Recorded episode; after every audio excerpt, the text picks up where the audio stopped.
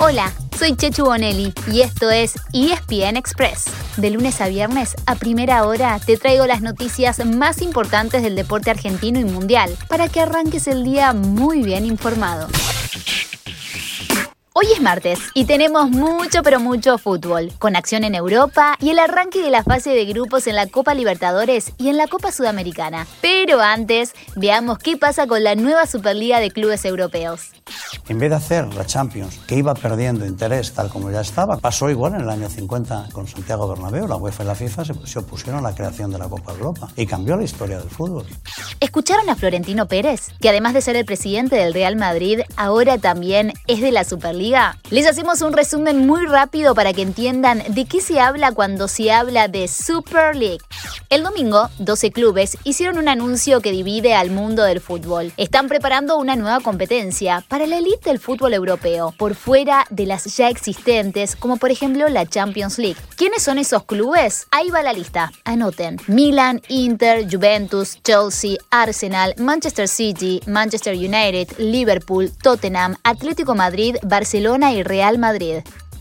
Además, habrá otros invitados para llegar a un total de 20, en un torneo multimillonario. UEFA y FIFA rechazan la idea, prometen ir a la justicia para evitarlo y evalúan sanciones durísimas. Los clubes podrían ser separados de los torneos que disputan actualmente, tanto los continentales como los locales, y los jugadores que participen de una competición así no podrían representar a sus selecciones. No es casualidad que la UEFA haya anunciado ayer un nuevo formato para la Champions, con más equipos y más partidos. Sigan sintonizados, ya que con las semifinales de la Champions la semana que viene seguramente haya muchas novedades.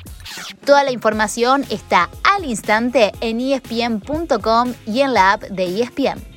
Le sumamos dos noticias de la Premier League. Ayer el duelo entre el Loco Bielsa y Jürgen Klopp terminó en empate 1 a 1 entre Leeds y el Liverpool. Y la otra, Tottenham, despidió a José Mourinho a días de jugar la final de la Copa de la Liga este domingo ante Manchester City. Es la primera vez en casi 20 años que el DT portugués se va de un club sin títulos.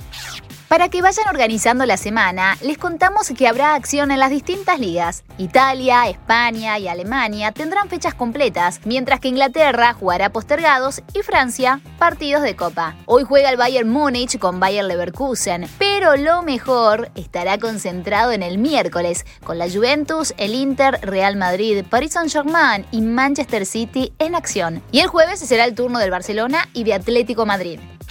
En nuestro continente también habrá fútbol todos los días de la semana, ya que empieza la fase de grupos en la Libertadores y en la Sudamericana, con nada menos que 13 equipos argentinos. En la Libertadores, hoy debutan Argentinos Juniors y Vélez, locales ante Nacional de Uruguay y Flamengo respectivamente. Y en la Sudamericana arrancan los dos de Rosario, News en Brasil con Atlético Goianiense y Central en Paraguay ante 12 de octubre. No, uno siempre quiere estar más con esta camiseta.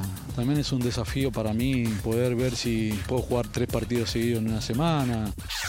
Ese era Carlitos el Apache Tevez, sobre la posibilidad de estar en todos los partidos, pero su técnico, Miguel Ángel Russo, suele darle descanso cuando la agenda está un poco recargada y en este caso no será la excepción. Sin Carlitos entonces, Boca debuta recién mañana en Bolivia y con The Strongest. Además, tiene varias bajas por COVID-19. Cardona y Rojo dieron positivo ayer y se sumaron a los de Campuzano y Zambrano. Otro que juega mañana miércoles en Bolivia y sumó un nuevo caso de COVID es Independiente, donde dio positivo Insaurralde. El rojo enfrenta a Guavirá por la Sudamericana.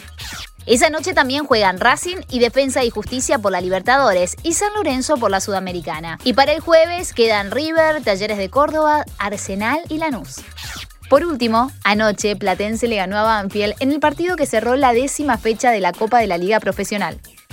Cambiamos de deporte, ¿les parece? Y nos vamos con el tenis a Barcelona para contarles que Guido Pela perdió en primera ronda. En este torneo también estarán Diego El Peque Schwarzman y el rey del polvo de ladrillo. Estamos hablando de Rafa Nadal.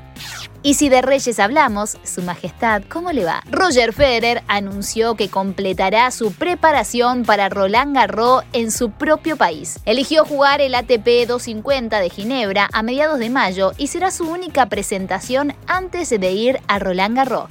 Para que nadie se ponga celoso, completamos el repaso del Big Three con Novak Djokovic, que también jugará en casa pero esta misma semana, en la primera edición del Serbia Open en Belgrado. Es un torneo con muchos argentinos, entre ellos estará Fede Del Bonis, Juan Ignacio Londero, Facundo Bagnis y Francisco Cerúndolo. Y ayer se despidió en primera ronda Fede Coria. Y si hablamos de la NBA, anoche los Denver Nuggets de Facu Campazo vencieron como locales a Memphis. Tendrán tres partidos más esta semana ante Portland, Golden State y Houston. Y así llegamos al final de nuestro episodio de hoy. Soy Chechu Bonelli y de lunes a viernes a primera hora te traigo las noticias deportivas más relevantes para que arranques el día muy bien informado. Te espero en el próximo ESPN Express.